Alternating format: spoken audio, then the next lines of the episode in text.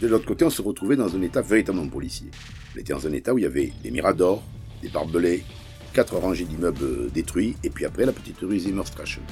Et là, c'était gris. Il y avait des 30 ans et des poussières, épisode 3. Et brusquement, il se passe quelque chose de très bizarre, il y a des cris qui fusent, et qui disent Gorbatchev avec nous. Ce qui fait qu'illico, les forces de l'ordre sont intervenues, illico, il y a eu des matraquages, et, donc la, belle ordonnance qui devait présider à, la visite de Gorbatchev s'est délitée totalement, et le désordre est rentré.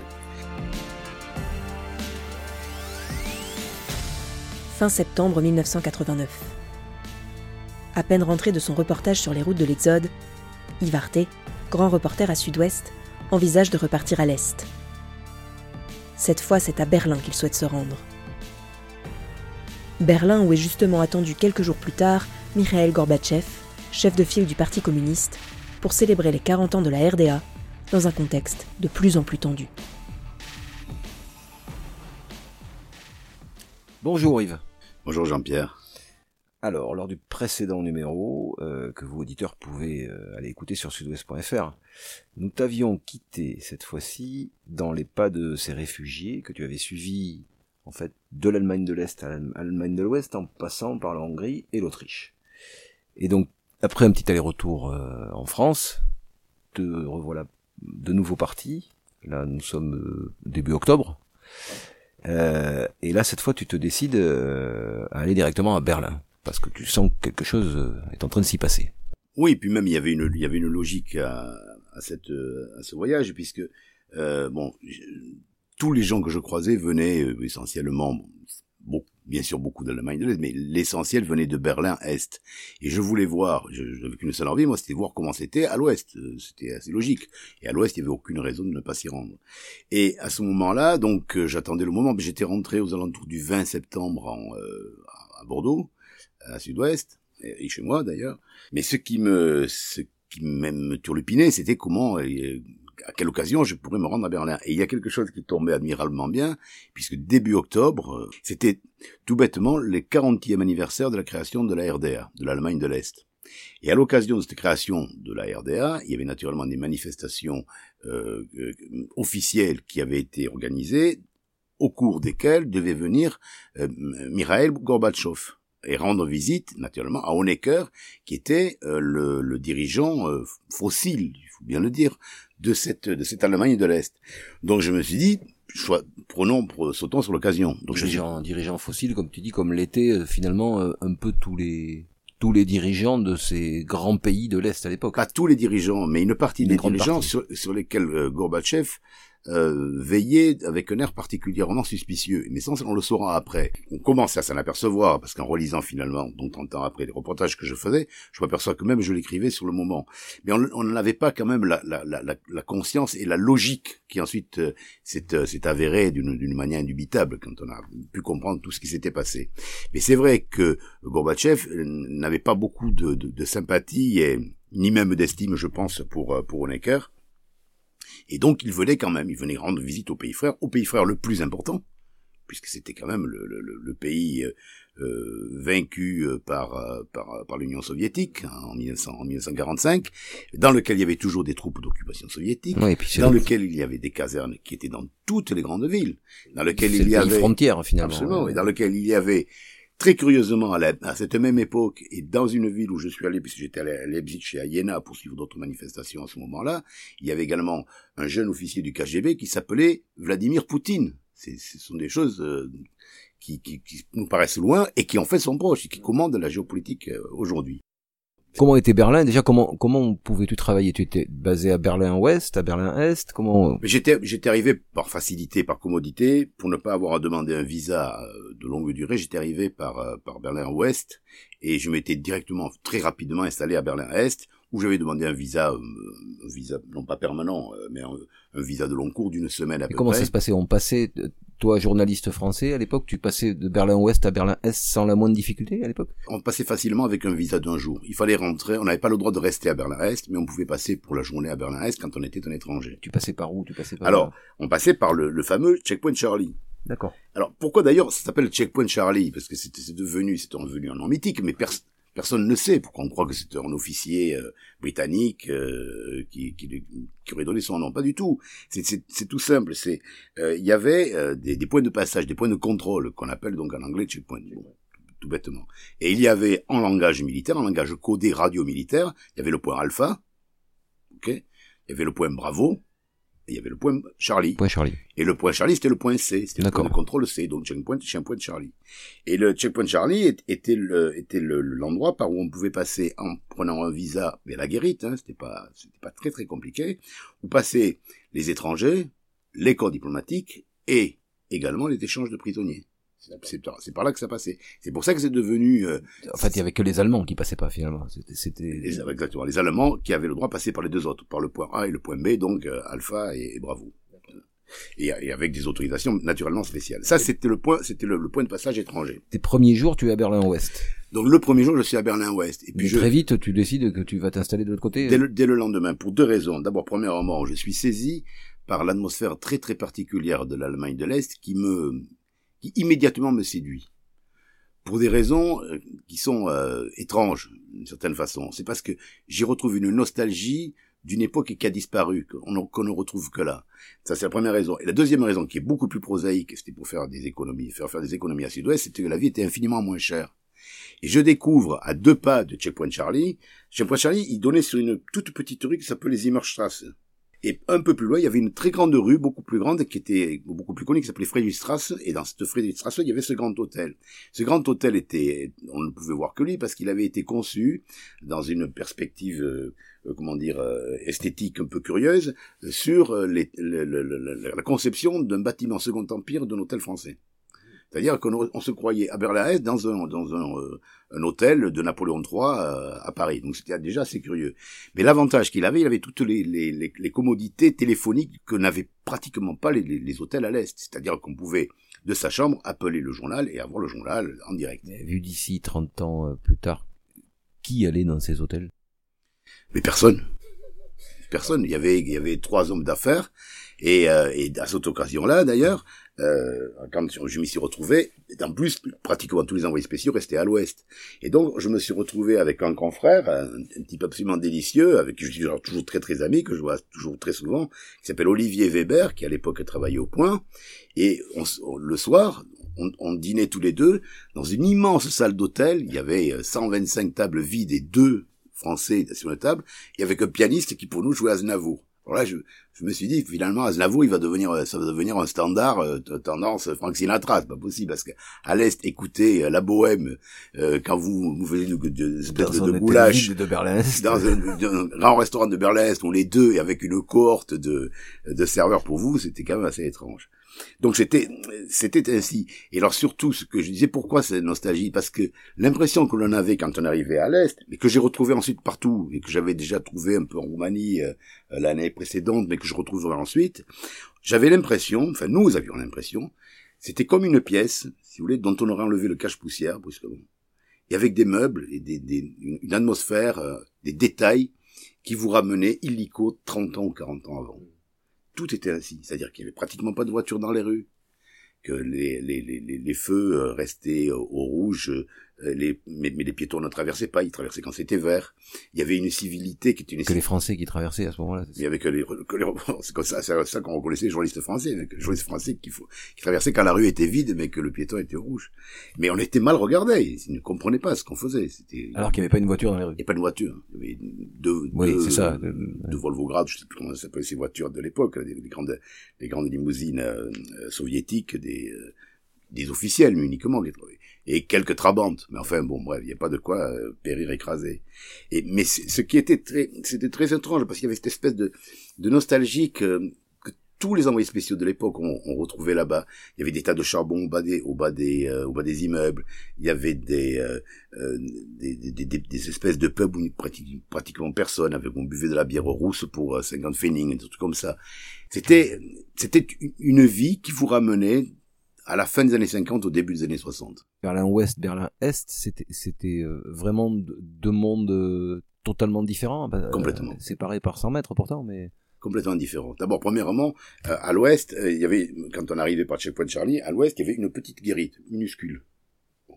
et une, une, grande rue vide, si vous voulez, avec euh, un snack au coin d'ailleurs, qui est devenu après naturellement un McDo, mais ça s'appelait Snack Charlie.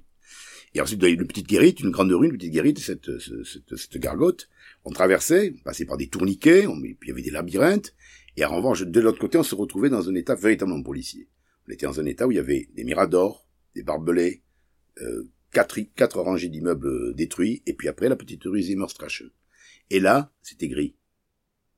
De l'autre côté, il y avait des néons, et là, il y avait des, petites lumières euh, jaune-grises, si vous voulez, euh, si tu veux, des lampadaires, euh, brouillard permanent parce qu'il y avait beaucoup de, de, de, de, charbon, donc la ville était, très souvent y, avait, il y avait une sorte de phoque qui n'existait pas de l'autre côté, et cette, cette ubiquité de couleurs, cette, ce, ce, choc des, ce choc de, de vision, vous frappez mais immédiatement, immédiatement. Et pourtant, il y avait des petits coins, euh, si j'ai bien compris, euh, Alors, presque ensoleillés, euh, Berlin. Alors, il n'y avait pas un coin, il y avait un coin qui détonnait totalement, qui, qui en devenait totalement incongru, c'est que l'Allemagne de l'Est, et Berlin-Est en premier lieu, euh, favorisaient les échanges avec les pays frères. Et au rang des pays frères, il y avait naturellement Cuba, ce qui fait qu'il y avait un truc qui s'appelait, je, je crois me souvenir, Tropicana, j'en suis pas sûr, mais presque, et dans lequel il y avait une gigantesque banane jaune et un ananas orange, et qui étaient les seuls points de couleur dans cette immense ville grise. Et c'était quoi? Et c'était un bar où il y avait des, des, des, des blacks, des cubains, euh, des chemises bariolées qui vous servaient du punch et du rhum. Et dans lequel on rentrait les, les types qui avaient un peu d'argent, parce qu'il euh, fallait ou avoir du, de l'argent en noir quand on était allemand, ou faire partie de, de la nomenclatura, ou d'être étranger. À quelques, dizaines de mètres de, de Checkpoint Charlie, donc, en plein cœur de Berlin. Oui, c'était derrière, euh, c'était du côté d'Unterlinden, je me souviens de la grande avenue qui, qui s'arrêtait euh, naturellement pour de Brandebourg, mais qui était, qui, faisait ensuite, c'était les, les Champs-Élysées déserts de, de, de Berlin à l'est, qui, d'ailleurs, à l'ouest, donnait sur des, euh, sur une espèce de jardin, d'immense jardin public, et ensuite devenait une avenue immensément fréquentée. La particularité de l'Est, c'est qu'il avait été bâti sur les ruines quand même de, de... Sur des ruines. Non, non seulement sur des ruines, mais sur des, sur les ruines du nazisme. Et ça, c'était très important. C'est-à-dire que le mur passait très exactement sur les caves de la Gestapo où étaient torturés les opposants. Qu'on a retrouvé ensuite, la destruction du mur. La frontière passait à la limite de l'avancée des troupes soviétiques. Et, là où ils ont rejoint les troupes alliées. Donc, cette, cette, cette histoire emmurée, cette histoire fossilisée, cette histoire stratifiée, a ressurgi au moment où, on a, où le mur est tombé. Revenons à, la raison qui m'amène là, c'est donc la visite de Gorbatchev. Tout le monde attend Gorbatchev. On est cœur l'attend parce qu'on est cœur sait que si Gorbatchev le lâche, euh, il risque d'avoir des problèmes. Et les opposants, qui ne sont pas les opposants euh, hostiles à un régime communiste, qui sont des opposants qui veulent amender le régime communisme, attendent Gorbatchev parce qu'ils se disent avec lui, va arriver une espèce de vent de liberté à l'intérieur du camp communiste qui va nous permettre de, de, de vivre autre chose, d'inventer un autre d'inventer un socialisme à visage, à visage heureux, euh, comme il disait à l'époque.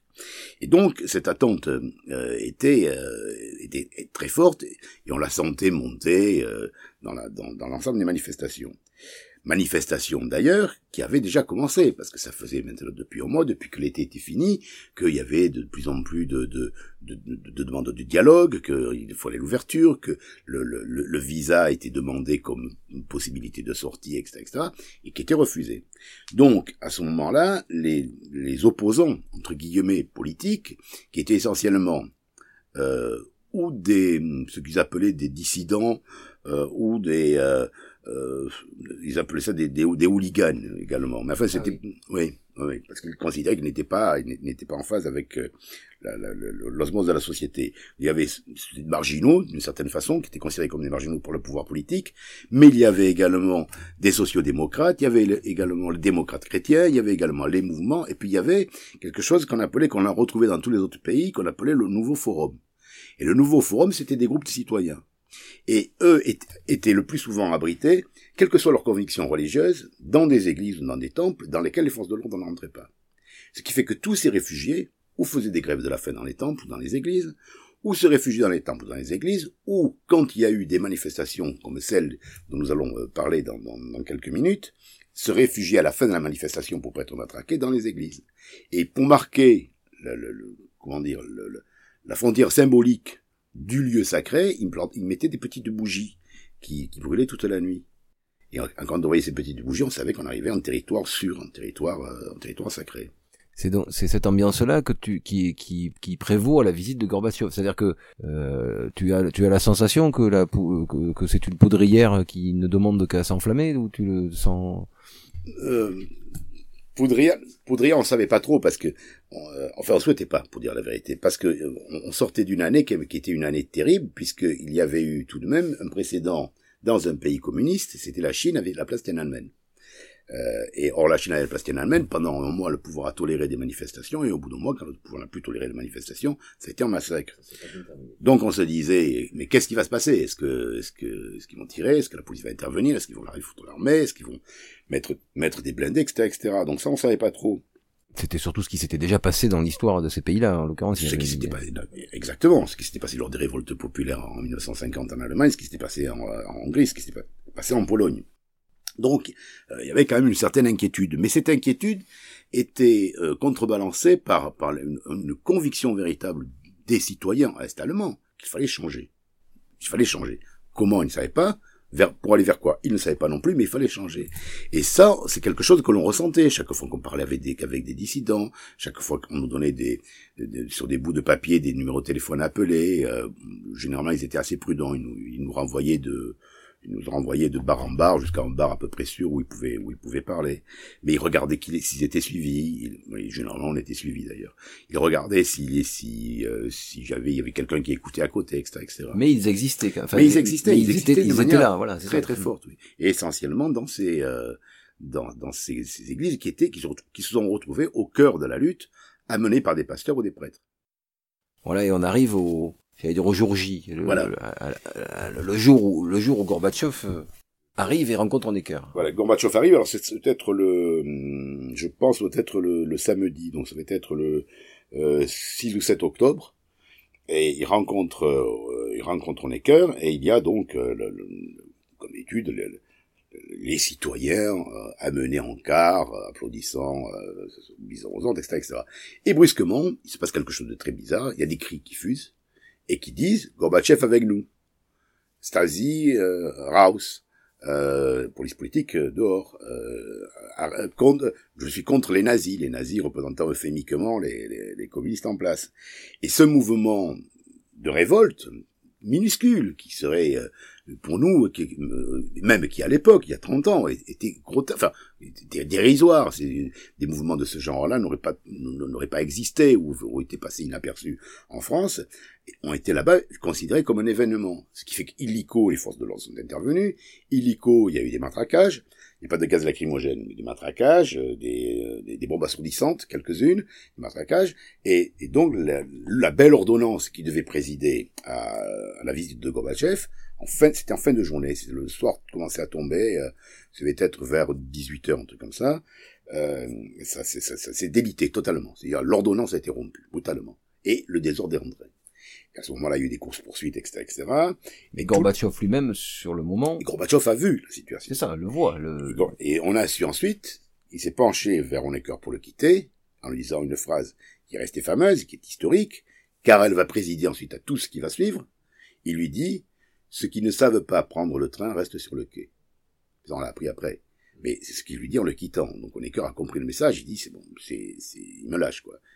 Les Russes n'interviendront pas, et si je fais tirer, je serai condamné par l'ensemble des, euh, de tous les régimes, y compris par le grand frère soviétique.